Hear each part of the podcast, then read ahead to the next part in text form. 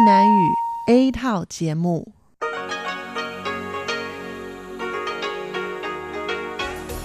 Đây là Đài Phát thanh Quốc tế Đài Loan RTI.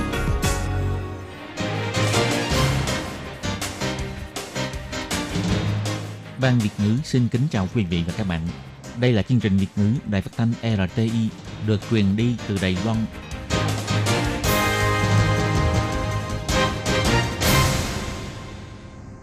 Thúy Anh xin kính chào quý vị và các bạn. Chào mừng các bạn đến với chương trình phát thanh của Ban Việt ngữ Đài Phát thanh Quốc tế RTI ngày hôm nay. Kính thưa quý vị và các bạn, hôm nay là thứ Sáu, ngày 1 tháng 2 năm 2019, tức nhằm ngày 27 tháng Chạp năm Mậu Tuất. Chương trình hôm nay gồm các nội dung chính như sau. Mở đầu là phần tin tức thời sự Đài Loan, kế đến là bài chuyên đề Tiếng Hòa cho mỗi ngày, nhịp sống Đài Loan và kết thúc là nhìn ra thế giới. Để mở đầu chương trình, Thúy Anh xin được gửi đến quý vị và các bạn phần tin tức thời sự Đài Loan. Mời các bạn cùng lắng nghe nội dung tóm lược.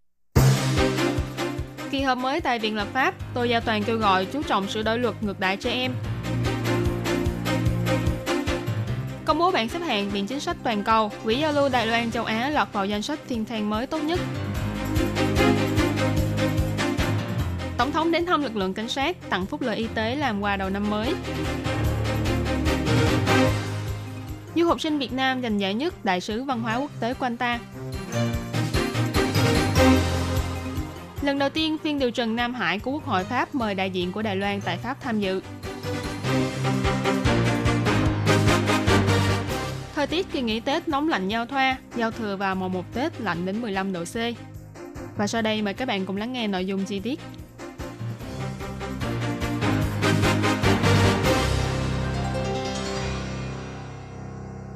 Sáng ngày 1 tháng 2 diễn ra kỳ họp thứ bảy khóa chính của Viện Lập pháp. Viện trưởng Viện Lập pháp ông Tô Gia Toàn đã đến vào khoảng 9 giờ và bắt tay với các đồng nghiệp trong viện. Khi trả lời phỏng vấn, ông Tô Gia Toàn cũng bày tỏ kỳ vọng đối với phiên làm việc mới, kêu gọi Viện Hành Chính nhanh chóng hoàn tất toàn bộ hồ sơ về các quy định liên quan trong luật trưng cầu dân ý và trình lên cho Viện Lập pháp thẩm nghị. Còn về những dự luật liên quan đến dân sinh mà xã hội đang quan tâm, Viện Lập pháp cũng sẽ liệt chúng vào danh sách ưu tiên nhất để trả lời cho người dân. Ông Tô Gia Toàn nói. 在公托法规定几个月内要送过来的法案啊。 Những dự luật mà luật trưng cầu dân ý quy định phải gửi sang đây, đề nghị các ban ngành liên quan hãy nhanh chóng thực hiện. Đương nhiên, những dự luật nhằm thúc đẩy kinh tế, nếu cấp bách thì cũng sẽ ưu tiên xử lý trong phiên họp này. Còn những vụ án mà xã hội đang quan tâm, như những vụ án ngược đãi trẻ em, chúng tôi cũng đã liệt chúng vào danh sách những dự luật cần được ưu tiên nhất và sẽ ưu tiên xử lý chúng trong phiên họp này. Sau cuộc bầu cử 9 trong 1 vào năm ngoái, sáng nay hai ủy viên lập pháp mới là bà Thẩm Trí Tuệ thuộc Đảng Quốc dân và ông Hà Chí Vĩ thuộc Đảng Nhân Tiến cũng đã tuyên thệ nhậm chức. Bà Thẩm Trí Tuệ, người đã có kinh nghiệm với vị trí ủy viên lập pháp, bày tỏ bà rất quen thuộc với công việc sau khi quay về Viện lập pháp. Việc đầu tiên sau khi nhậm chức đó là kiểm điểm chế độ quỹ lương hưu dành cho lao động. Còn ông Hà Chí Vĩ, người đã thành công thăng tiến từ chức vụ nghị viên thành phố lên ủy viên Viện lập pháp, cho biết ông có hơi căng thẳng. Hy vọng trong tương lai có thể trở thành người đại diện cho tiếng nói của người dân, đề xuất nhiều dự luật kinh tế ít nước lợi nhà. Vừa qua, bảng xếp hạng các viện chính sách hay thường được gọi là sinh thang toàn cầu đã được công bố. Quỹ giao lưu Đài Loan châu Á TAEF vừa thành lập vào tháng 5 năm ngoái đã lọt vào danh sách sinh thang mới tốt nhất toàn cầu. Quỹ TAEF bày tỏ họ là tổ chức trẻ tuổi nhất trong danh sách, cho thấy những nghiên cứu và hoạt động của quỹ đã nhận được sự khẳng định của quốc tế. Trong bài báo của Quỹ giao lưu Đài Loan châu Á ngày 1 tháng 2 cho biết, quỹ đã được sự quan tâm của báo cáo về Viện Chính sách Toàn cầu năm 2018 và thành công lọt vào danh sách những thiên thần mới tốt nhất, giúp cho chính sách ngoại giao hướng Nam mới của Đài Loan càng được quốc tế biết đến. Trong 27 đơn vị trong danh sách thiên thần mới tốt nhất toàn cầu, Quỹ giao lưu Đài Loan châu Á là đơn vị trẻ tuổi nhất và cũng là đơn vị mới duy nhất đến từ Đài Loan. Quỹ giao lưu Đài Loan châu Á bày tỏ, Bảng xếp hạng này đã theo dõi thành quả của các đơn vị viện chính sách mới thành lập trong vòng 24 tháng qua, xem xét sự phát triển tổng thể và sức ảnh hưởng trên quốc tế của họ để đánh giá. Quỹ TAES chỉ mới thành lập được hơn 6 tháng đã được lọt vào danh sách, chứng tỏ xã hội quốc tế và các viện chính sách khác đều rất quan tâm đến chính sách hướng Nam mới và sự phát triển trong quan hệ ngoại giao của Đài Loan. Tôn chỉ của TAES là thúc đẩy mối quan hệ hợp tác giữa Đài Loan và châu Á về mọi mặt, đồng thời hỗ trợ chính phủ trong việc xúc tiến chính sách hướng Nam mới. Quỹ này cho biết trong năm 2019, ngoài hoạt động diễn đàn Duy San, tiến bộ châu Á và đối thoại sáng tạo, còn hợp tác với quỹ Ramon Magsaysay Edward của Philippines, tổ chức xúc tiến mậu dịch Nhật Bản, Trung tâm Văn hóa Mỹ và các tổ chức think tank hay tổ chức phi chính phủ của các quốc gia Đông Nam Á và Nam Á để tổ chức nhiều hoạt động khác nhau. Đồng thời trong năm nay cũng sẽ cho ra mắt bản báo cáo đánh giá đầu tiên về quan hệ hợp tác Đài Loan-Ấn Độ và bản báo cáo đánh giá về chính sách hướng Nam mới. Bản báo cáo Viện Chính sách Toàn cầu được công bố bởi chương trình Viện Chính sách và Xã hội Công dân của trường Đại học Pennsylvania, Mỹ. Bản báo cáo hàng năm này được công bố lần đầu tiên vào năm 2008, đến nay đã hơn 10 năm. Trong bản báo cáo năm nay cho thấy, năm 2018 có 8.162 viện chính sách trên toàn thế giới, trong đó đứng đầu là Mỹ với 1.871 đơn vị, xếp thứ hai là Ấn Độ với 509 đơn vị, Trung Quốc xếp thứ ba với 507 đơn vị, Đài Loan có 61 đơn vị, xếp thứ 25 trên thế giới. Tết âm lịch cận kề, trong lúc nhà nhà về quê ăn Tết đoàn viên, thì vẫn còn rất nhiều người buộc phải giữ vững cương vị của mình, trong đó những lực lượng như quân đội quốc gia, cảnh sát, lính cứu hỏa, tuần tra đường biển vân vân càng không dám lơ là công việc của mình. Sau chuyến thăm lực lượng quân đội quốc gia, sáng ngày 1 tháng 2, Tổng thống Thanh Văn đã đặc biệt đến văn phòng số 2 của đồn cảnh sát trung chính ở ngay gần phủ tổng thống để thăm hỏi, khích lệ và phát thêm tiền phụ cấp bữa ăn cho các viên cảnh sát. Trong bài phát biểu của mình, Tổng thống đã bày tỏ lòng cảm ơn đối với lực lượng cảnh sát trong việc bảo vệ an ninh trật tự và hỗ trợ cho người dân. Nhờ có cảnh sát, nhưng chúng mới có thể an tâm sống và làm việc mà không cần lo lắng điều gì. Và nhất là trong dịp Tết, sự cống hiến của các nhân viên cảnh sát giúp cho người dân có được những ngày Tết an toàn và an tâm. Tổng thống bày tỏ, trong những ngày Tết, công việc của cảnh sát càng bận rộn hơn nên bà đặc biệt đến phát tiền thưởng để cảm ơn sự cống hiến của họ. Bà nhấn mạnh, lòng biết ơn đối với cảnh sát không thể chỉ bằng lời nói, chính phủ cũng nên có hành động cụ thể. Vì thế trong tương lai, các viên cảnh sát đến khám bệnh tại các bệnh viện quân đội quốc gia đều sẽ được hưởng phúc lợi y tế như quân đội quốc gia. Tổng thống nói. Trong tương lai, lực lượng cảnh sát đến khám bệnh tại các bệnh viện trong hệ thống bệnh viện quân đội quốc gia sẽ được miễn phí đăng ký và các khoản hỗ trợ y tế khác cũng sẽ được hưởng như quân đội quốc gia. Đây chính là tin vui mà tôi mang đến ngày hôm nay. Các viên cảnh sát sau khi chụp ảnh cùng Tổng thống Ngoài việc cùng hô vang chúc Tổng thống năm mới vui vẻ, còn cảm ơn Tổng thống đã mang đến món quà to lớn này. Sáng ngày 1 tháng 2, trên mạng xã hội live của Tổng thống cũng đã đăng tải, mời mọi người cùng Tiểu Anh ủng hộ Tứ Đại Thiên Vương. Bài viết chỉ ra, trong lúc mọi người đang bận rộn chuẩn bị cho dịp lễ Tết, thì ở khắp mọi nẻo đường của Đài Loan đều đang có những tứ đại thiên vương trấn thủ trên cương vị của mình để cho mọi người có thể an tâm ăn Tết. Quân đội quốc gia, cảnh sát, lính cứu hỏa và tuần tra đường biển chính là tứ đại thiên vương bảo vệ quốc gia. Tổng thống cũng bày tỏ sự an toàn của nước nhà cần có tứ đại thiên vương cùng chung vai gánh vác, nên chính phủ cũng sẽ gửi đến họ những chính sách chăm sóc hoàn thiện hơn. Vì vậy, Viện Hành Chính đã công bố trong tương lai, cảnh sát, lính cứu hỏa, nhân viên tuần tra đường biển sẽ được hưởng phúc lợi y tế y như quân đội quốc gia. Các bệnh viện quân đội quốc gia, bệnh viện thuộc Ủy ban phụ đạo sĩ quan nghỉ hưu và nhà an dưỡng quân đội sẽ cung cấp phục vụ cho cảnh sát, lính cứu hỏa và tuần tra đường biển theo tiêu chuẩn ưu đãi dành cho quân nhân nghỉ hưu. Hoạt động tuyển chọn đại sứ văn hóa quốc tế Quanta năm 2018 đã diễn ra rất quyết liệt. Năm nay có 108 du học sinh đăng ký tham dự. Ban giám khảo chọn ra 15 bạn để đi đến các địa phương như Đài Đông, Bình Đông, Nam Đầu, Miêu Lực, Cờ Long vân vân để làm nhiệm vụ truyền bá văn hóa. Các bạn du học sinh này bắt buộc phải sử dụng tiếng Trung để giao lưu với học sinh Đài Loan và chia sẻ văn hóa của nước mình. Giám đốc điều hành Quỹ văn hóa giáo dục Quanta, bà Từ Hội Gia cho biết, năm nay chúng tôi có học sinh đến từ Nga các em ấy giới thiệu về ngày Tết ở Nga, còn học sinh từ Ba Lan thì giới thiệu về món sủi cảo ngọt của nước mình, bên trong là nhân Việt Quốc và sữa đặc.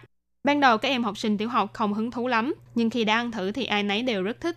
Nữ du học sinh Paraguay tại khoa công trình môi trường thuộc trường Đại học Phùng Giáp, bạn Vivi, nhận được giải chia sẻ văn hóa thành công nhất.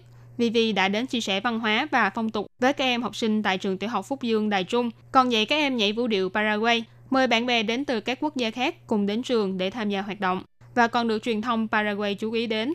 Vivi chia sẻ, mặc dù văn hóa của chúng tôi khác nhau, nhưng chúng tôi đều rất vui vì tôi có thể dạy cho họ văn hóa của mình và họ dạy cho tôi văn hóa của Đài Loan. Chúng tôi đã giúp cho Đài Loan và Paraguay xích lại gần nhau hơn. Bạn Lê Công Phú là du học sinh Việt Nam theo học lớp tiếng Trung tại Đại học Giáo dục Đài Bắc, năm ngoái vừa tốt nghiệp đại học, nhưng đã được ban giám khảo nhận xét là rất có phong thái của giáo viên. Trước khi bắt đầu nhiệm vụ văn hóa của mình, bạn Phú đã đến thảo luận nội dung giáo án của mình với giáo viên của trường tiểu học Lâm Sâm Gia Nghĩa, rồi mới đến trường để hướng dẫn các em học sinh tiểu học về lịch sử và món ăn của Việt Nam và còn dạy cho mọi người cách nhảy sạp và vẽ trên nón lá. Những nỗ lực này đã giúp cho bạn ấy giành được giải nhất của hoạt động lần này. Bạn Lê Công Phú nói, Qua hoạt động này, mình đã học hỏi được rất nhiều điều vì đây là lần đầu tiên mình tham gia và phải tự chuẩn bị từ đầu đến cuối. Ví dụ như tự chuẩn bị kế hoạch và đi mua sắm các thứ. Bạn Lê Công Phú cũng cho biết, không ngờ rằng mình có thể đoạt được giải nhất. Điều này khiến cho bạn ấy vô cùng cảm động. Mặc dù sắp tới đây bạn Phú sẽ trở về Việt Nam, nhưng bạn ấy cũng tin chắc rằng câu chuyện giữa mình và Đài Loan vẫn chưa kết thúc, cho nên sẽ cố gắng lấy học bổng và dự định quay lại học thạc sĩ vào tháng 9 năm nay. Nghị viện châu Âu diễn ra vào ngày 30 tháng 1 vừa qua đã công khai thảo luận về vấn đề giữa hai bờ eo biển. Có khoảng 20 nghị viên đã lên tiếng ủng hộ cho Đài Loan, phản đối Trung Quốc đe dọa vũ lực. Trong đó còn có một nghị viên kêu gọi, nếu những hành động uy hiếp của phía Trung Quốc không dừng lại, thì Liên minh châu Âu chỉ có một phản hồi duy nhất, đó là thừa nhận Đài Loan trên phương diện ngoại giao. Trong thư gửi đồng bào Đài Loan của Chủ tịch Trung Quốc Tập Cận Bình có nhắc đến 5 nguyên tắc trong đối sách đối với Đài Loan, gồm giữ vững nguyên tắc một Trung Quốc, nghiên cứu phương án một nước hai chế độ vân vân đồng thời bày tỏ không hứa hẹn sẽ từ bỏ sử dụng vũ lực đối với Đài Loan. Bài nói chuyện của ông Tập Cận Bình về Đài Loan đã dấy lên sự quan tâm của châu Âu, nên trong hội nghị châu Âu diễn ra tại Bruxelles vừa qua, Ủy viên chấp hành quản lý nguy cơ và viện trợ nhân đạo của Liên minh châu Âu, ông Christos Stylianis bày tỏ, hy vọng hai bờ eo biển duy trì hiện trạng. Ngoài ra, Liên minh châu Âu cũng sẽ tiếp tục tìm kiếm sự hợp tác với Đài Loan trong nhiều lĩnh vực khác nhau, với phương châm đôi bên cùng có lợi. Ngoài ra, Tổ nghiên cứu vấn đề về chiến lược Nam Hải của Ủy ban sự vụ ngoại giao thuộc Quốc hội Pháp cũng đã mời đại diện của Trung Hoa Dân Quốc tại Pháp là ông Ngô Chí Trung đến tham dự phiên điều trần, tìm hiểu chủ trương của Đài Loan trong vấn đề này. Đây là lần đầu tiên đại diện của Đài Loan tham dự phiên điều trần chính thức của Quốc hội Pháp. Ông Ngô Chí Trung bày tỏ, khu vực Nam Hải liên quan đến nhiều mảng kinh tế quan trọng như Đài Loan, Mỹ, Trung Quốc, Nhật Bản, Hàn Quốc, ASEAN vân vân. Nếu xảy ra bất kỳ xung đột nào cũng sẽ làm ảnh hưởng đến châu Âu. Vì thế châu Âu rất quan tâm đến sự ổn định của khu vực này. Sáng ngày 1 tháng 2, Cục Khí tượng Đài Loan công bố dự báo thời tiết của 9 ngày nghỉ Tết sắp tới. Mặc dù không có đợt không khí lạnh hay gió rét tràn về, nhưng thời tiết nóng lạnh giao thoa với nhau và biến đổi nhanh chóng. Trong đó cường độ của đợt không khí lạnh sẽ bắt đầu yếu dần từ ngày 2 tháng 2 cho đến ngày 3 tháng 2, tức ngày 29 tháng Chạp. Thời tiết các nơi đều trở nên ấm áp và thoải mái. Nhiệt độ cao nhất là 27 đến 30 độ C, rất thích hợp cho việc quét dọn cuối năm. Tuy vậy, hôm giao thừa ngày 4 tháng 2 sẽ có một đợt không khí lạnh đi ngang qua. Tiếp theo đó là gió mùa đông bắc di chuyển về phía nam. Cho đến ngày mùng 1 Tết, tức ngày 5 tháng 2, nhiệt độ sẽ xuống thấp còn khoảng 15 độ C. Chuyên viên kỹ thuật tại Trung tâm Dự báo Khí tượng, ông Huỳnh Xuân Hỷ nói. Nhiệt độ vào ngày 29 tháng Chạp tại các khu vực Bắc, Trung, Nam và Đông là khoảng từ 27 đến 30 độ. Nhưng đến giao thừa vào mùng 1 Tết thì nhiệt độ lại xuống thấp đến khoảng 15 độ. Cho nên chúng ta có thể thấy được sự thay đổi nhiệt độ khá là rõ rệt, nhất là khu vực ở phía Bắc. Nhưng bắt đầu từ ngày mùng 2 Tết, thời tiết các nơi lại quay lại với tiết trời ấm áp, thích hợp du xuân cùng gia đình. Cho đến cuối ngày nghỉ, tức mùng 5 Tết và mùng 6 Tết, gió mùa đông bắc mới di chuyển xuống hướng nam. Các nơi đều trở nên lạnh và ẩm. Do thời tiết lúc lạnh lúc nóng, nên mưa cũng sẽ kéo dài cùng với hai đợt gió mùa đông bắc trước và sau kỳ nghỉ nhất là ở khu vực Đông Bán Bộ và Duyên Hải phía Bắc Cơ Long, sẽ có mưa to và kéo dài. Đồng thời ở khu vực Duyên Hải cũng sẽ có sóng và gió lớn, nên chú ý an toàn khi hoạt động ven biển trong thời gian này. Còn về hai ngày trước giao thừa và ba ngày từ mùng 2 đến mùng 4 Tết, ngoài khu vực Đông Bán Bộ có mưa ở vài nơi, thì tỷ lệ có mưa ở các khu vực khác không cao. Nhưng đi kèm với thời tiết ấm áp trong xanh của những ngày này, thì khu vực Tây Bán Bộ và các đảo ngoài khơi như Kim Môn, Mã Tổ, Bành Hồ cũng sẽ có sương mù và nhiều mây gây ảnh hưởng đến tầm nhìn. Cục khí tượng nhắc nhở người dân cần chú ý an toàn và theo dõi thông tin chuyến bay khi đi lại trong thời gian này. Kính thưa quý vị và các bạn, vừa rồi là bản tin tức thời sự Đài Loan do Thúy Anh biên tập và thực hiện. Cảm ơn sự chú ý lắng nghe của quý vị và các bạn. Thân ái chào tạm biệt và hẹn gặp lại. Xin chào quý vị và các bạn thính giả. Chương trình phát thanh tiếng Việt của Đài Phát thanh Quốc tế Đài Loan LTI được truyền thanh 3 buổi tại Việt Nam, mỗi buổi phát 1 tiếng đồng hồ. Buổi phát chính vào lúc 9 giờ đến 10 giờ tối hàng ngày giờ Việt Nam qua tần số SW 9625 kHz với sóng dài 31 m. Buổi phát lại lần một vào hôm sau 6 giờ đến 7 giờ sáng giờ Việt Nam qua tần số SW 11655 kHz với sóng dài 25 m. Ngoài ra tại Gia Nghĩa, Vân Lâm, Đài Nam có thể đón nghe chương trình phát thanh tiếng Việt qua tần số MW 1422 kHz vào lúc 7 giờ đến 8 giờ tối hàng ngày giờ Đài Loan và đón nghe chương trình phát lại sáng 10 giờ đến 11 giờ hàng ngày giờ Đài Loan qua tần số MW 1422 kHz. Xin mời quý vị và các bạn tiếp tục đón nghe nội dung chương trình hôm nay.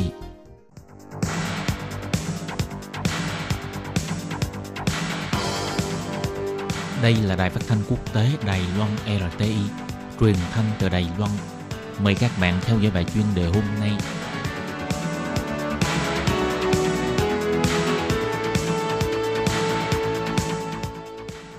Các bạn thân mến, Hải Ly xin chào các bạn. Sau đây mời các bạn theo dõi bài chuyên đề hôm nay qua nội dung bài viết. Sinh viên tốt nghiệp các trường đại học công nghệ từng học các môn về ngôn ngữ lập trình, mức lương khởi điểm khá hấp dẫn, cao hơn khoảng 3.000 đài tệ. Các bạn thân mến, và bây giờ Hải Ly xin mời các bạn đến với nội dung chi tiết của bài chuyên đề hôm nay.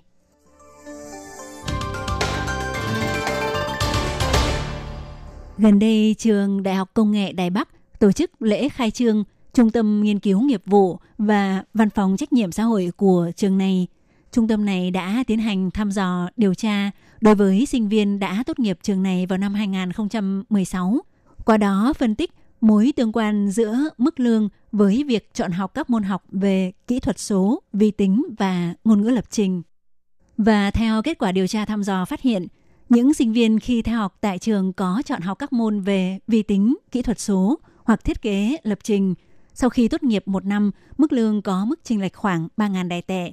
Lấy học viện kỹ thuật làm ví dụ, nếu có từng học các môn học nêu trên thì mức lương tháng có thể đạt 37.001 đến 40.000 đài tệ. Trong khi các sinh viên cũng tốt nghiệp học viện này nhưng không từng chọn học các môn nêu trên thì mức lương sẽ rơi vào khoảng từ 31.001 đến 34.000 đài tệ. Còn sinh viên tốt nghiệp của học viện thiết kế nếu từng chọn học các môn liên quan nêu trên, mức lương sẽ rơi vào tầm từ khoảng 34.001 đến 37.000 đài tệ. Cùng tốt nghiệp học viện này nhưng không chọn lọc các môn nêu trên thì mức lương chỉ trong tầm từ 28.001 đến 31.000 đài tệ. Thậm chí còn có những trường hợp đặc biệt từng chọn học các môn nêu trên, ví dụ như sinh viên tốt nghiệp khoa tiếng Anh ứng dụng thì mức lương tháng còn đạt tới những 47.000 đài tệ.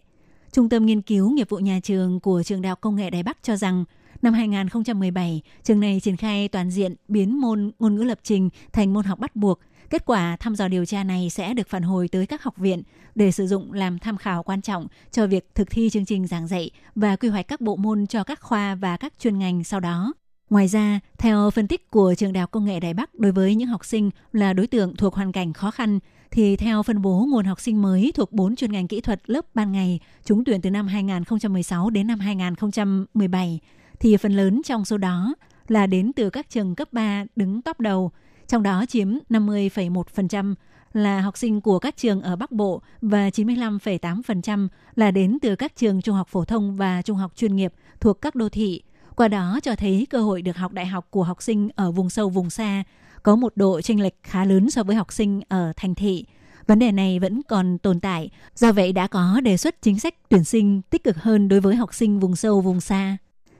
Trường Đại học Công nghệ Đài Bắc cho biết, trung tâm nghiên cứu nghiệp vụ của trường này chủ yếu thực hiện nhiệm vụ thống kê sắp xếp kho dữ liệu Big Data về sinh viên, giáo viên và tình hình tài chính của nhà trường, mở ra hệ thống phân tích nghiên cứu nghiệp vụ của nhà trường mang tính tương tác để nâng cao chất lượng giảng dạy và chất lượng vận hành hoạt động của nhà trường – Trường Đại học Công nghệ Đài Bắc vốn là văn phòng về dữ liệu lớn cấp quốc gia, chịu trách nhiệm triển khai thực hiện kế hoạch thiết lập, phân tích ứng dụng và quản lý hiệu quả chung đối với kho dữ liệu tích hợp đa lĩnh vực trong nghiên cứu nghiệp vụ khối nhà trường giáo dục bậc cao của Đài Loan đồng thời thực hiện thu thập các số liệu nguyên thủy về sinh viên, giáo viên và các vấn đề tổng thể của khối trường cao đẳng và đại học của toàn Đài Loan.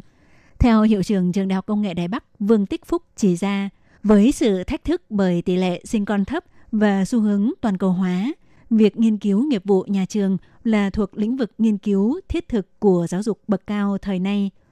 Thông qua sự phân tích sâu chuỗi của nhóm nghiên cứu chuyên môn của Trường Đại học Công nghệ Đài Bắc, trong tương lai, kho dữ liệu của khối các trường giáo dục bậc cao có thể kết hợp với phân tích dữ liệu lớn của chính phủ tích hợp một kho dữ liệu khổng lồ và hoàn chỉnh với tiền đề bảo đảm sự an toàn thông tin phản hồi lại cho các trường để tìm hiểu hiệu quả học tập của sinh viên và biểu hiện trong công việc của sinh viên đã tốt nghiệp để lấy đó làm tham khảo quan trọng cho việc thực thi chương trình giảng dạy và quy hoạch các bộ môn cho các khoa và các chuyên ngành cũng có thể giúp cơ quan chủ quản về giáo dục quy hoạch chính sách đạt được hiệu quả giáo dục chuẩn xác Các bạn thân mến, Hải Ly xin cảm ơn các bạn vừa theo dõi bài chuyên đề hôm nay do Hải Ly biên tập và thực hiện. Thân ái, chào tạm biệt các bạn. Bye bye.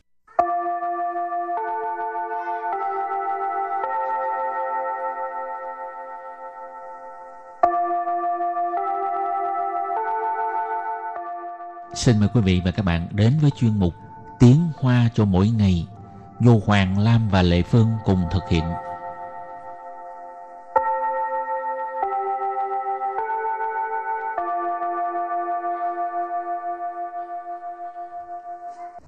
Hoàng Lam và Lệ Phương xin chào tất cả các bạn. Anh Hoàng Lam có muốn đi biểu diễn ở trên đường phố không? Ừ, muốn chứ, nhưng mà người ta phải thi, thi lấy chứng chỉ. Thì đi thi, mai mốt về hưu á, có thể đi uh, Mai kiếm sống bằng hưu cái à? ngành này. Hả? Còn lâu phải không? không lâu xa. Nhưng mà Hoàng Lam muốn có người sách dùm đồ đạc. Ghê Lệ không? Phương sách dùm được không? Ồ, tháng bao nhiêu? Trả bao nhiêu nói trước.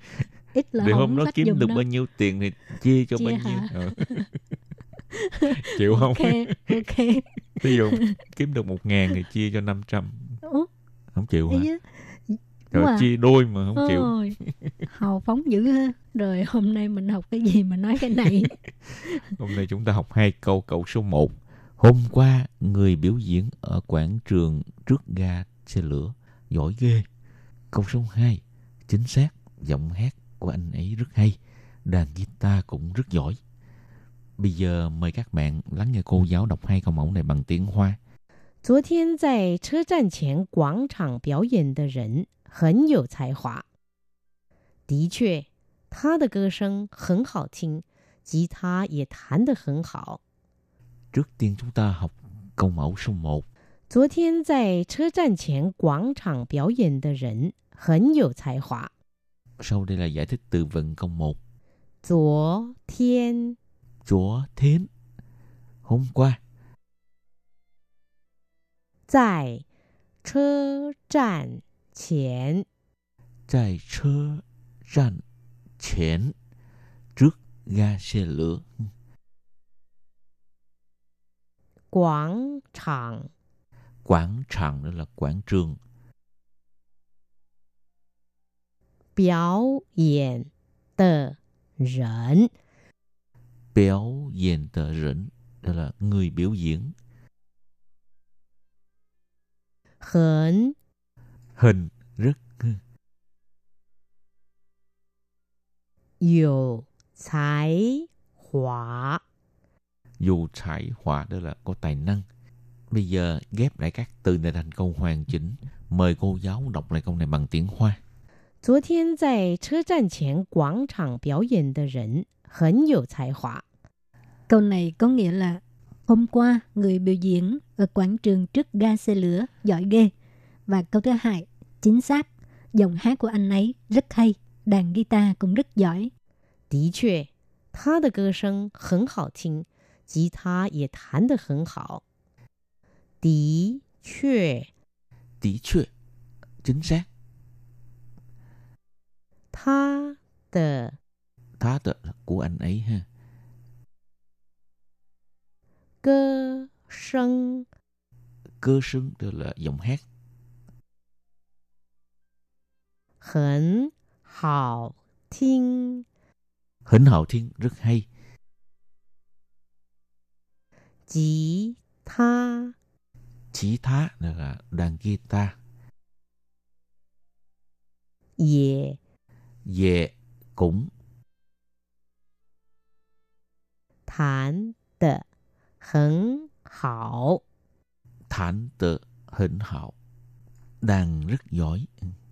bây giờ ghép lại các từ này thành câu hoàn chỉnh mời cô giáo đọc lại câu này bằng tiếng hoa 的确，他的歌声很好听，吉他也弹得很好。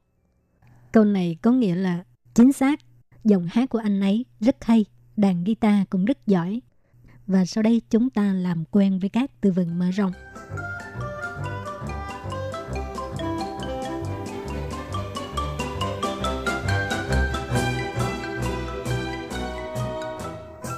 街头艺人，街头艺人， Chế thầu y rịnh, nghệ sĩ đường phố. Chế thầu tức là đường phố ha, di rịnh tức là nghệ sĩ. 吉他，吉他， Chỉ tha tức là đàn guitar. 钢琴，钢琴， Cán xỉn là đàn piano ha. 卖艺为生，卖艺为生， Mai y quỷ sinh tức là kiếm sống bằng tài năng nghệ thuật của mình. Hảo, Mai tức là bán. Y ở đây là chỉ tài năng nghệ thuật của mình ha. hảo, bây giờ chúng ta đặt câu cho các từ vựng mở rộng. Từ thứ nhất, chế thủ y rịnh, nghệ sĩ đường phố. 我没想到你会变成街头艺人呢。 Mình không nghĩ ra bạn là nghệ sĩ đường phố. 你什么时候当街头艺人的、啊？ Bạn trở thành nghệ sĩ đường phố hồi nào vậy? Ừm, 前两个月了。 Hai tháng trước. Hảo, chỉ tha, đàn guitar. 听说你很会弹吉他， Nghe nói bạn đàn guitar rất giỏi hả? 哪天教教我吧。 Lúc nào rảnh dạy mình ha. Chạy xua lô. Ờ, tính sau đi, nói sau đi. Từ tiếp theo, cán xỉn. Nì gia lì dầu cán xỉn nọ. Nhà bạn có đàn piano à? 有啊，是租的，一个月六百块。 Có. Thuê một tháng 600 đồng. 嗯， Sư mà. Ít cái Sư.月才六百哦。是啊，好现在便宜哦有租钢琴的。 Ừ. Bây giờ có có dịch vụ thuê piano một Ừ. tháng 600 ha. Ừ. Hảo. Từ cuối cùng, mai y quỷ sinh, kiếm sống bằng tài năng, nghệ thuật của mình ha. Ta ninh nguyện tại địa thể mai y quỷ sinh, 也不愿意在他爸公司帮忙。 Anh ấy ta kiếm sống bằng tài năng nghệ thuật của mình mà không muốn làm trong công ty của ờ, của ba anh ấy. Hảo, trước khi chấm dứt bài học hôm nay xin mời các bạn ôn tập lại hai câu mẫu.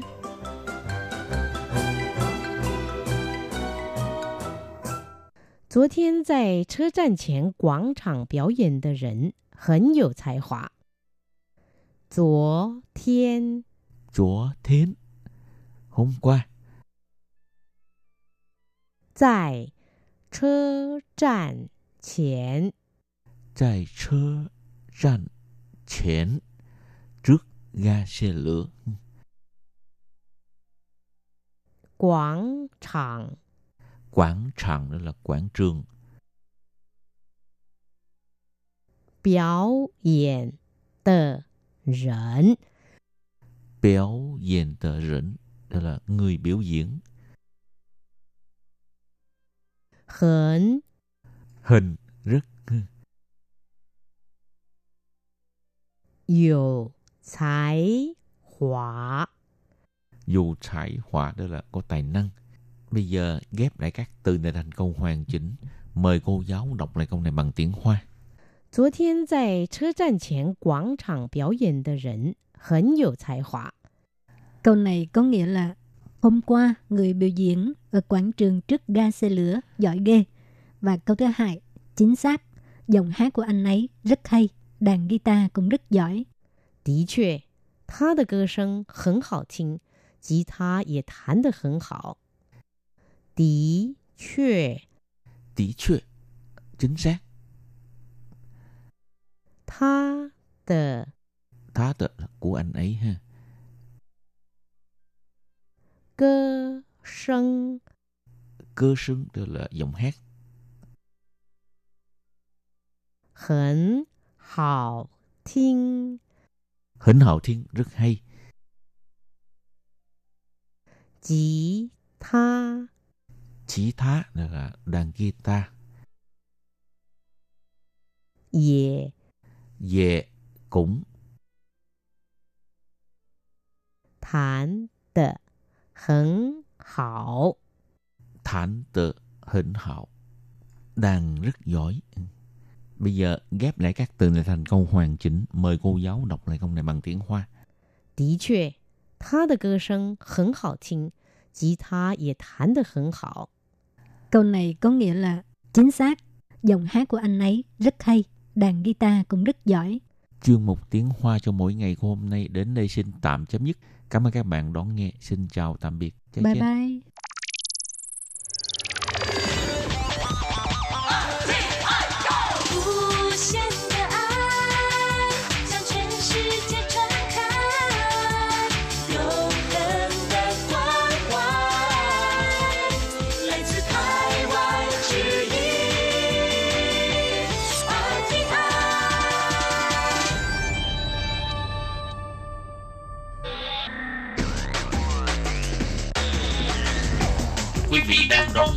Việt ngữ tại RTI truyền thanh từ Đài Loan.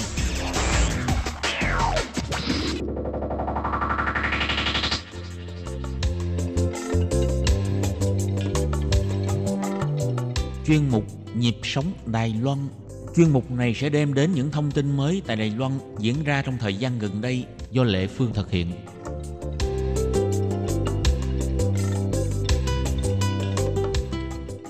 Lê Phương thân chào các bạn, các bạn thân mến. Tết sắp đến rồi, các bạn có định đi đâu chơi không? Ờ, theo Lê Phương nghĩ thì ờ, trong bầu không khí Tết của nơi tha phương thì chắc chắn mọi người chúng ta ai ai cũng nhớ quê nhà, đúng không nào? Vậy thì hôm nay trong chương mục Nhịp sống Đài Loan, Lê Phương sẽ giới thiệu cho các bạn về một thông tin rất là hấp dẫn đối với những người con đất Việt không có cơ hội về Việt Nam đoàn tụ với gia đình trong dịp Tết. Đó là hoạt động giao lưu và trình diễn di sản văn hóa phi vật thể Việt Nam đang được tổ chức tại thành phố Đài Trung. Thì đây là một hoạt động như thế nào và tại sao lại có trình diễn di sản văn hóa phi vật thể Việt Nam tại Đài Loan? À, các bạn hãy đón nghe nội dung sau đây để tìm câu trả lời nhé.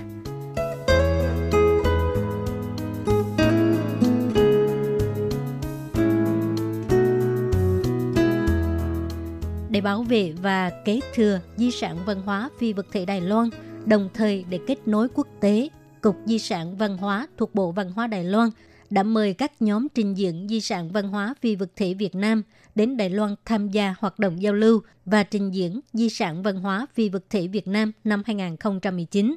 Thì hoạt động này mang tên Việt Nam đẹp tuyệt vời, giao lưu và trình diễn di sản văn hóa phi vật thể Việt Nam năm 2019 được tổ chức tại nhà Nhã Đường, công viên di sản văn hóa kể từ ngày 9 tháng 1 cho đến hết ngày 10 tháng 3. Thì à, buổi lễ khai mạc của chương trình Việt Nam đẹp tuyệt vời có sự tham gia của Cục trưởng Cục Di sản Văn hóa Thi Quốc Long, Tù trưởng ED Việt Nam, ông Idroenie, trưởng đoàn mua rối nước Thăng Long Việt Nam vân vân thì à, để mở màn cho hoạt động giao lưu và trình diễn di sản văn hóa phi vật thể Việt Nam, đơn vị tổ chức đã mời sinh viên trường Đại học Nghệ thuật Đài Bắc biểu diễn đơn ca tài tử. À, bây giờ xin mời các bạn đón nghe nhé.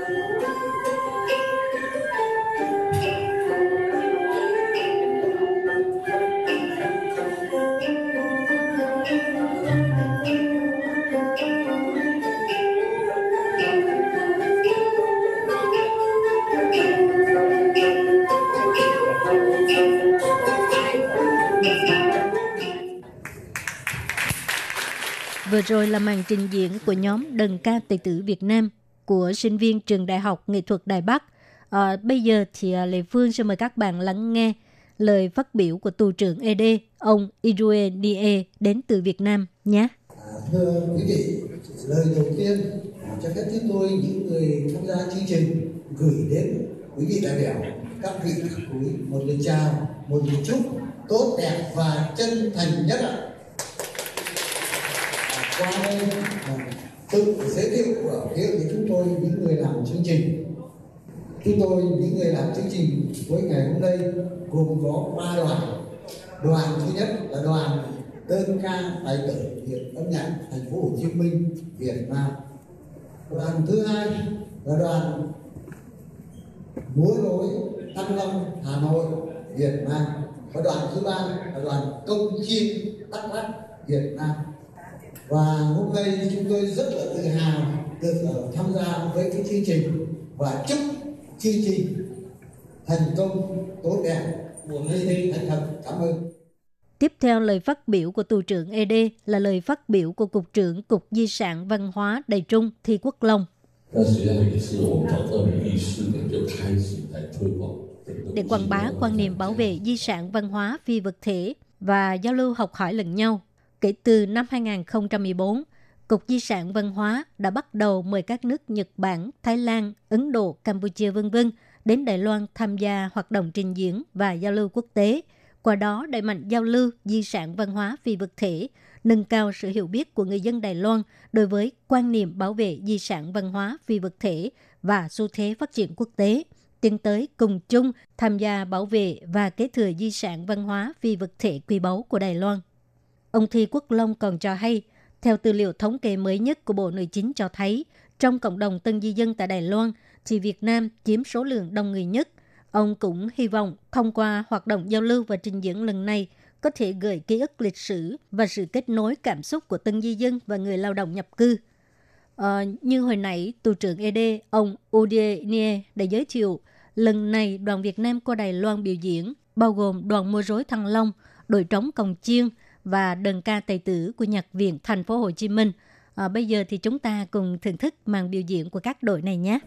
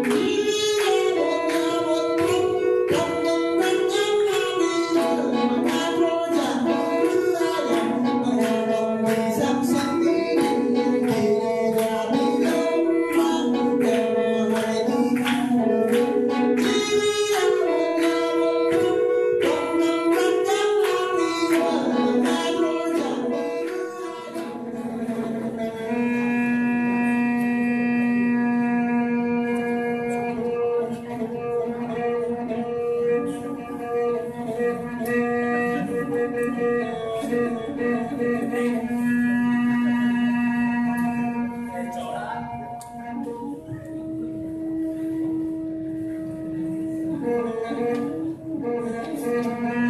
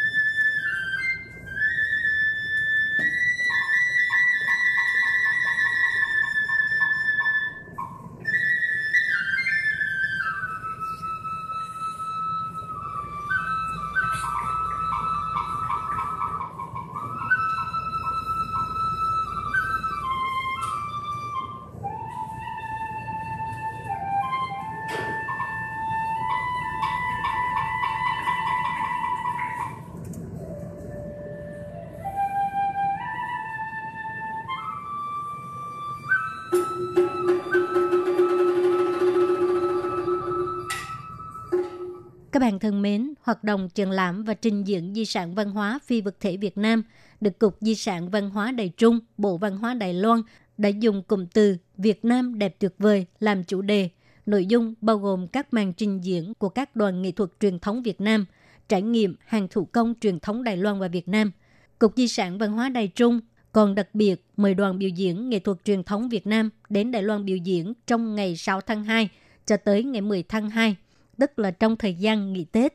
Tổng cộng có 28 suất biểu diễn, trong đó đoàn mua rơi nước Thăng Long sẽ có những chương trình biểu diễn mang đậm bản sắc dân tộc, thể hiện đạo đức, trí tuệ và tâm hồn con người Việt Nam như là múa rồng, cấy, cày, tức nước, vân vân. Còn à, nhạc viện thành phố Hồ Chí Minh thì sẽ đem đến biểu diễn đơn ca tài tử và màn múa truyền thống Champa. Và đội trống của người ED là sẽ kết hợp với không gian nhà Tây Nguyên trong cuộc triển lãm lần này trình diễn và mua trống Tây Nguyên. Cuộc triển lãm Di sản văn hóa phi vật thể Việt Nam là được bắt đầu từ ngày 9 tháng 1 đến ngày 10 tháng 3. Cuộc triển lãm dựa trên bối cảnh lịch sử và môi trường địa lý Việt Nam, dẫn dắt người dân tham quan từ di sản văn hóa phi vật thể đến di sản văn hóa vật thể. Ngoài ra còn có trưng bày hàng thủ công mỹ nghệ truyền thống như là sơn mài, đồ gốm, dệt tre và áo dài Việt Nam. Để cho người dân có thể trải nghiệm văn hóa Việt Nam, khu trưng bày còn đưa ra hoạt động mặc thử áo dài Việt Nam và chụp ảnh lưu niệm. Trong khu trưng bày cũng có trưng bày chủ đề tín ngưỡng tôn giáo và 12 con giáp của Việt Nam. Người dân có thể xem vận may trong năm mới của mình. Ngoài ra, còn kết hợp với Tết âm lịch, ban tổ chức còn trưng bày các món ăn Việt Nam và những bức tranh Tết dựng lên không gian Tết của Việt Nam, dùng chủ đề Tết để liên kết những điểm chung về văn hóa của Việt Nam và Đài Loan. Thì trong thời gian triển lãm, mỗi tuần vào ngày nghỉ thứ Bảy và Chủ nhật là đều có hoạt động trải nghiệm văn hóa Việt Nam và Đài Loan, từ trải nghiệm cách làm gỏi cuốn, bánh tét đến trải nghiệm nghệ thuật biểu diễn Việt Nam như là múa rối nước, đàn bầu, trống Tây Nguyên và văn hóa truyền thống Đài Loan như rối tay, bắt Quan, trống vân vân. Các bạn thân mến, thì à, lịch biểu diễn của đoàn mua rối Thăng Long, đội trống Cồng chiêng và đơn ca tài tử là được à, diễn ra kể từ ngày 6 tháng 2 cho tới ngày 10 tháng 2, tức là Tết mùng 2 cho đến à, Tết mùng 6. Thì à, buổi sáng là từ 10 giờ tới 12 giờ 15 phút thì đoàn mua rối Thăng Long là sẽ biểu diễn từ 10 giờ tới 10 giờ 45 phút, sau đó là đội trống cồng chiêng và cuối cùng là đơn ca tài tử. À, còn buổi chiều là từ 1 giờ rưỡi cho tới 4 giờ rưỡi, thì à, 1 giờ rưỡi tới 2 giờ 15 phút là thời gian biểu diễn của đoàn múa rối Thăng Long. Và từ 2 giờ 15 phút cho tới 3 giờ là màn biểu diễn của đội trống cồng chiên và sau đó là 3 giờ tới 3 giờ 45 phút là màn biểu diễn đơn ca tài tử.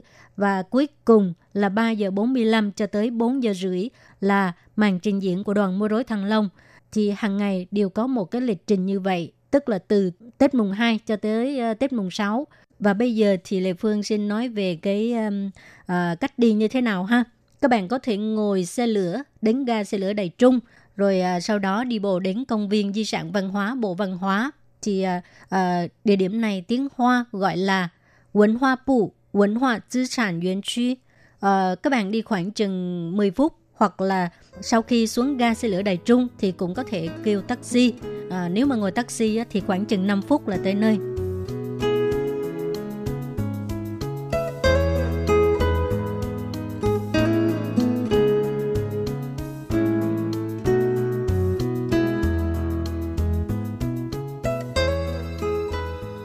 Các bạn thân mến, các bạn vừa đón nghe chương trình Nhịp sống Đài Loan do Lê Phương giới thiệu về hoạt động giao lưu và trình diễn di sản văn hóa phi vật thể năm 2019 được tổ chức tại thành phố Đài Trung kể từ ngày 9 tháng 1 cho tới ngày 10 tháng 3.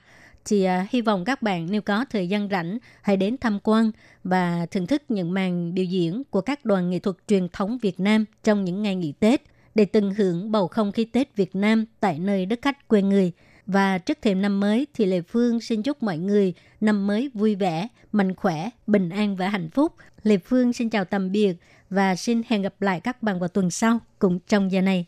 Quý vị và các bạn thân mến, xin mời quý vị truy cập vào trang web Đài RTI để đón nghe chương trình phát thanh tiếng Việt www.rti.org.tvk hoặc là vietnamese.rti.org org.tvk.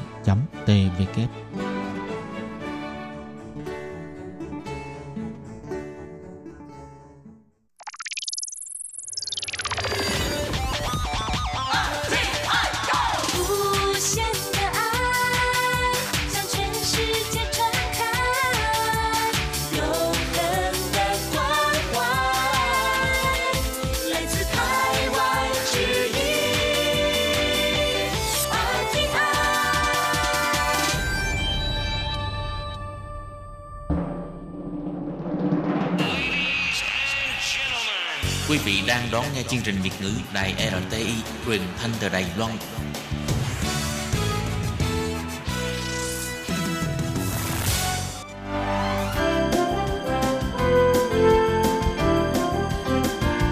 Xin mời quý vị và các bạn đến với chuyên mục Nhìn ra thế giới.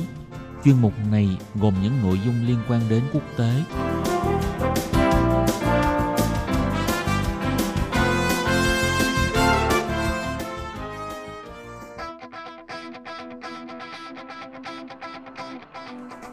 Tường Vi xin chào quý vị và các bạn. Chào mừng các bạn trở lại với chuyên mục Nhìn ra thế giới để nắm bắt được những thông tin và sự kiện chính trị quan trọng đang xảy ra khắp năm châu. Các bạn thân mến, nội dung của chuyên mục ngày hôm nay bao gồm những thông tin như sau. Cuộc biểu tình áo vàng lại tái diễn trên khắp nước Pháp. Cuộc chiến tranh thương mại giữa Mỹ và Trung Quốc bùng phát từ tập đoàn Huawei. Cuối cùng là mối quan hệ giữa Mỹ và Venezuela qua hai thập niên. Sau đây xin mời các bạn cùng theo dõi nội dung chi tiết.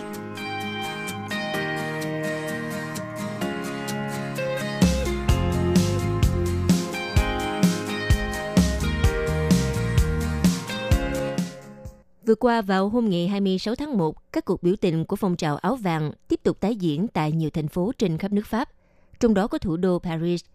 Bộ Nội vụ Pháp ước tính đã có khoảng 22.000 người tham gia vào cuộc biểu tình này. Đây là tuần thứ 11 diễn ra các cuộc biểu tình của phong trào áo vàng trên toàn nước Pháp nhằm phản đối chính sách của Tổng thống Emmanuel Macron. Biểu tình diễn ra tại khắp các vùng miền như thủ đô Paris cùng các thành phố lân cận như Bordeaux, Toulouse, thành phố Cảng, Marseille và Lyon cùng các thành phố miền Bắc như Everus và Normandy. Riêng tại thủ đô Paris có khoảng 2.500 người đã tham gia biểu tình. Cảnh sát đã sử dụng vòi rồng để ngăn cản người biểu tình tại quảng trường Bastille khi người biểu tình quá khích ném đá vào lực lượng chức năng và khoảng 200 người đã bị bắt giữ.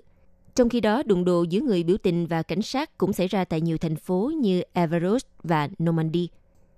Tuần trước đó, phong trào áo vàng cũng tiến hành các cuộc biểu tình quy mô lớn tại nhiều thành phố của Pháp với sự tham gia của hơn 27.000 người.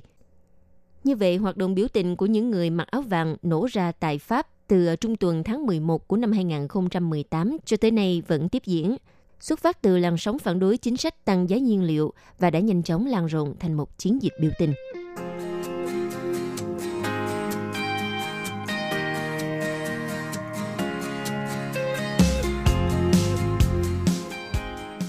Hiện nay, bà Mạnh Vãn Chu là con gái của nhà sáng lập hãng Huawei, có nguy cơ bị dẫn độ sang Mỹ khi hãng này bị nghi ngờ là vi phạm lệnh trừng phạt Iran và hỗ trợ hoạt động gián điệp của Bắc Kinh. Bà Mạnh Vãn Chu bị bắt tại thành phố Vancouver vào ngày 1 tháng 12 vừa rồi và Mỹ đang tìm cách dẫn độ bà. Huawei là một trong những tập đoàn cung cấp thiết bị và dịch vụ viễn thông lớn nhất thế giới, hiện đang bị giám sát chặt chẽ tại Mỹ do các cơ quan chức năng an ninh nước này cáo buộc họ có mối liên hệ mật thiết với chính phủ Trung Quốc. Các sản phẩm của Huawei gây lo ngại rằng có thể hỗ trợ cho hoạt động gián điệp của Bắc Kinh. Hồi tháng 6 vừa rồi, tờ Globe and Mail của Canada đưa tin các nghệ sĩ Mỹ và cảnh báo chính phủ Canada rằng Huawei là nguy cơ lớn đối với an ninh mạng. Ngoài ra, Australia cũng đã cấm Huawei cung cấp công nghệ 5G cho các mạng không dây trong nước do lo ngại gián điệp. Và sau đó, New Zealand cũng hành động tương tự vào hồi tháng 11 của năm 2018. Vào hôm ngày 28 tháng 1, Công tố viên Liên bang Mỹ đã nộp đơn truy tố công ty viễn thông Huawei của Trung Quốc lên tòa án ở Brooklyn, New York. Theo hãng thông tấn AFP, bản cáo trạng gồm 13 tội danh cáo buộc Huawei, hai công ty chi nhánh và giám đốc tài chính Mạnh Vãn Chu đã gian lận và thông đồng trong các giao dịch với Iran. Theo cáo trạng, thì hành động của bà Mạnh Vãn Chu và Huawei đã vi phạm lệnh trừng phạt của Mỹ nhằm vào Iran. Thưa các bạn, hiện nay sau khi Bộ Tư pháp Mỹ công bố các cáo buộc hình sự chống lại bà Mạnh Vãn Chu, thì Bộ Tư pháp Canada vào ngày 29 tháng 1 xác nhận đã nhận được yêu cầu chính thức từ Mỹ về việc dẫn độ giám đốc tài chính của Huawei bà Mạnh Vãn Chu. Theo hãng thông tấn CNBC, cơ quan công tố Mỹ cáo buộc bà Mạnh Vãn Chu và Huawei cùng với một công ty con của Huawei có trụ sở tại Hồng Kông là Skycom Technologies đã phạm tội lừa dối một ngân hàng quốc tế, cản trở công lý, âm mưu rửa tiền và vi phạm đạo luật quyền lực kinh tế khẩn cấp quốc tế khi tiến hành giao dịch với Iran. Đây là nước vốn bị Mỹ trừng phạt. Ngoài ra, bản cáo trạng khác gồm 10 tội danh được nộp lên tòa án ở bang Washington, cáo buộc Huawei đã đánh cắp công nghệ robot của công ty T-Mobile của Mỹ và hứa thưởng tiền cho nhân viên lấy cấp được kỹ thuật tân tiến từ các đối thủ của Huawei. Giám đốc Cục Điều tra Liên bang FBI Mỹ, ngài Christopher Wray khẳng định các cáo buộc phơi bày những hành động trơ tráo và dài dẳng của Huawei nhằm lợi dụng các công ty, tổ chức tài chính Mỹ và đe dọa đến thị trường toàn cầu tự do và công bằng. Bà Mạnh Vãn Chu là con gái của người sáng lập Huawei Nhậm Chính Phi. Bà Mạnh Vãn Chu bị nhà chức trách Canada bắt giữ hôm ngày 1 tháng 12 năm 2018 theo yêu cầu của Mỹ và hiện đã được tại ngoại ở Vancouver trong lúc chờ phiên điều trần vào ngày 6 tháng 2 về quyết định dẫn độ sang Mỹ. Theo quyền Bộ trưởng Tư pháp Mỹ, ngài Matthew Whitaker đầu tuần này đã xác nhận rằng Bộ Tư pháp Mỹ có kế hoạch gửi đề nghị dẫn độ chính thức tới Canada theo Hiệp ước dẫn độ. Theo như Hiệp ước dẫn độ giữa Mỹ và Canada, thì Mỹ có 60 ngày để nộp yêu cầu dẫn độ bằng văn bản sau khi Canada bắt người theo đề nghị. Khi yêu cầu dẫn độ được đưa ra thì Bộ Tư pháp Canada sẽ có 30 ngày để bắt đầu quá trình dẫn độ và quá trình này có thể mất nhiều tháng hoặc nhiều năm nếu bị cáo kháng cáo. Theo các nhà phân tích cho rằng chiến dịch chống lại tập đoàn Huawei của Mỹ là một phần trong cuộc xung đột về công nghệ giữa hai nền kinh tế lớn nhất thế giới. Theo giới chuyên gia cho rằng, có nhiều khả năng cuộc xung đột này sẽ tiếp tục gây sức ép lên à, quan hệ giữa hai nước trong nhiều năm tới. Tuy nhiên, quyết định cáo buộc hình sự của Mỹ với Huawei diễn ra trước thềm cuộc gặp giữa Phó Thủ tướng Trung Quốc Ngài Lưu Hạc và Thứ trưởng Thương mại Vương Thụ Văn với các nhà đàm phán Mỹ về chiến tranh thương mại diễn ra tại Washington trong vòng 2 ngày kể từ ngày 31 tháng 1. Phía Mỹ sẽ cử đại diện thương mại Robert Lighthizer, Bộ trưởng Tài chính Steven Mnuchin, Bộ trưởng Thương mại Wilbur Ross, Cố vấn Kinh tế Nhà Trắng Larry Kudlow, Cố vấn Thương mại và Sản xuất Nhà Trắng Peter Navarro để thương thuyết với Trung Quốc. Theo lời Bộ trưởng Tài chính Mỹ, ngài Mnuchin, đợt sang Mỹ lần này, ngoài tham gia đàm phán thương mại thì Phó Thủ tướng Lưu Hạc cũng sẽ có cuộc gặp với Tổng thống Mỹ Donald Trump.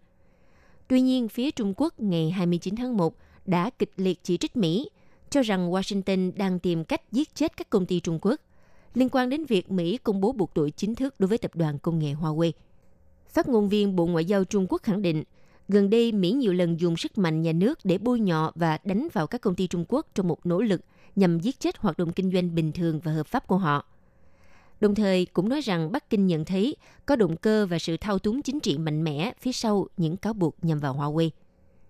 Theo như thời điểm hiện tại, giới quan sát nghi ngại rằng căng thẳng về Huawei trước thềm đàm phán thương mại sẽ đẩy cuộc chiến thương mại giữa Mỹ và Trung Quốc bùng phát trở lại sau 90 ngày yên ắng. Hơn nữa, cho đến nay, rất ít dấu hiệu cho thấy Donald Trump sẽ nhượng bộ, trong khi phía Trung Quốc cũng cho thấy họ sẽ quyết liệt để bảo vệ lợi ích thương mại, mà hơn cả là bảo vệ hình ảnh của một cường quốc mới nổi. Cuộc chiến thương mại giữa Mỹ và Trung Quốc vì thế mà có cơ sở để mà tiếp tục diễn ra, thậm chí là còn diễn ra mạnh mẽ hơn rất nhiều. Trên thị trường hiện nay thì Huawei chỉ đứng sau Samsung trong vai trò là nhà cung cấp điện thoại thông minh hàng đầu thế giới và đã tham gia rất nhiều dự án xây dựng mạng điện thoại di động thế hệ tiếp theo trên toàn cầu được gọi là thế hệ 5G. Chính quyền Donald Trump đã và đang thúc đẩy các nước khác loại trừ Huawei khỏi việc đó với lý do rủi ro an ninh. Năm ngoái, sáu cơ quan tình báo khác nhau của Mỹ cũng kêu gọi người dân không nên mua điện thoại Huawei.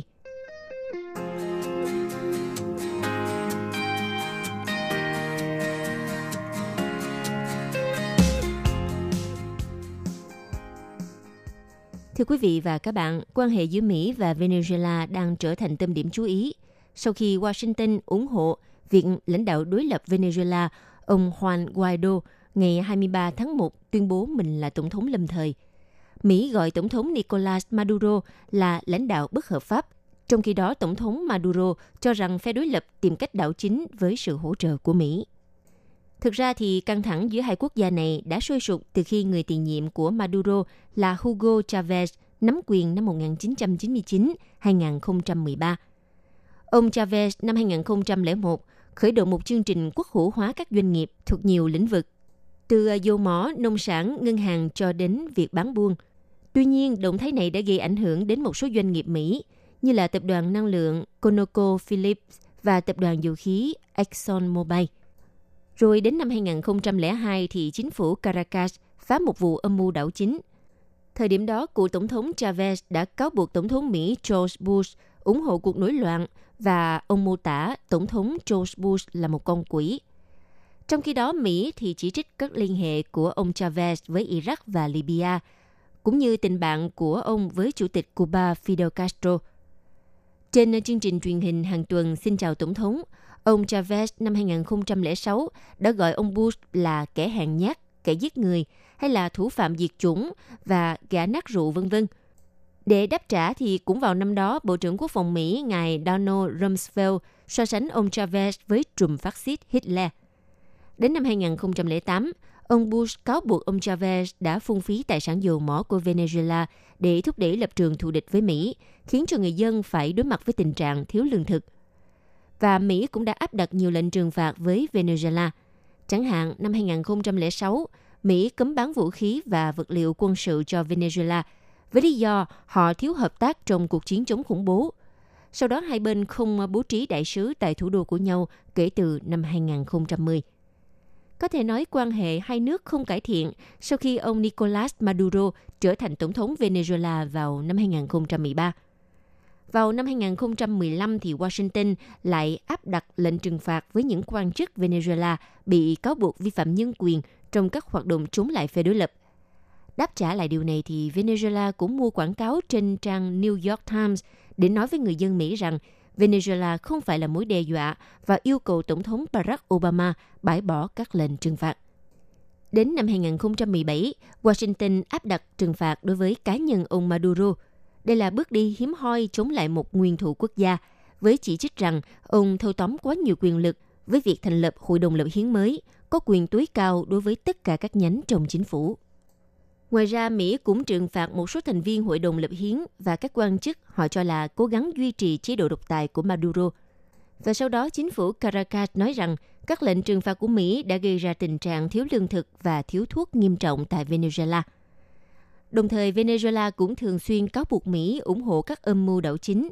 Vào tháng 8 của năm 2017, Tổng thống Donald Trump lại càng làm Venezuela thêm nghi ngờ khi à, nói với các phóng viên chúng tôi có nhiều lựa chọn với Venezuela, bao gồm cả phương án quân sự nếu cần thiết. Theo giới phân tích cho rằng, mặc dù hai nước Mỹ và Venezuela liên tục xảy ra đấu khẩu, nhưng mà Mỹ vẫn là khách hàng mua dầu lớn nhất của Venezuela. Venezuela là một quốc gia kiếm đến 96% doanh thu từ dầu mỏ, và họ đã bán khoảng 1 phần 3 lượng dầu mỏ xuất khẩu cho Mỹ vào năm 2017 và nếu như Mỹ phát lệnh cấm vận dầu mỏ với Venezuela, thì đó sẽ là một đòn giáng kinh tế nặng nề đối với nước này. Giới chuyên gia cho rằng Washington không làm vậy vì à, động thái đó sẽ khiến cho kinh tế Venezuela sụp đổ. Điều này gây ra khủng hoảng nhân đạo và khiến Mỹ sẽ bị cộng đồng quốc tế chỉ trích. Và vào ngày 23 tháng 1 vừa rồi, việc Mỹ ủng hộ lãnh đạo đối lập Juan Guaido trở thành tổng thống lâm thời, thì căng thẳng giữa Washington và chính quyền Maduro lại càng thêm sâu sắc. Maduro thông báo cắt quan hệ với Mỹ và yêu cầu phái đoàn ngoại giao Mỹ rời khỏi nước này, nhưng Washington không đồng ý. Giới chuyên gia cho rằng có khả năng phe đối lập Venezuela sẽ điều hành một chính phủ song song được nước ngoài công nhận, nhưng không có sự kiểm soát đối với các chức năng của nhà nước. Theo Phó Chủ tịch Hội đồng các quốc gia châu Mỹ, ông Eric Farnsworth cho rằng, động thái công nhận chống vánh của Donald Trump, điều này có thể dẫn đến những biến động lớn trong chính trường Venezuela. Tuy nhiên, ông Maduro ít khả năng chấp nhận ra đi như lời kêu gọi của Washington. Vừa rồi là chuyên mục Nhìn ra thế giới do Tường Vi biên tập và thực hiện. Xin cảm ơn sự chú ý lắng nghe của các bạn.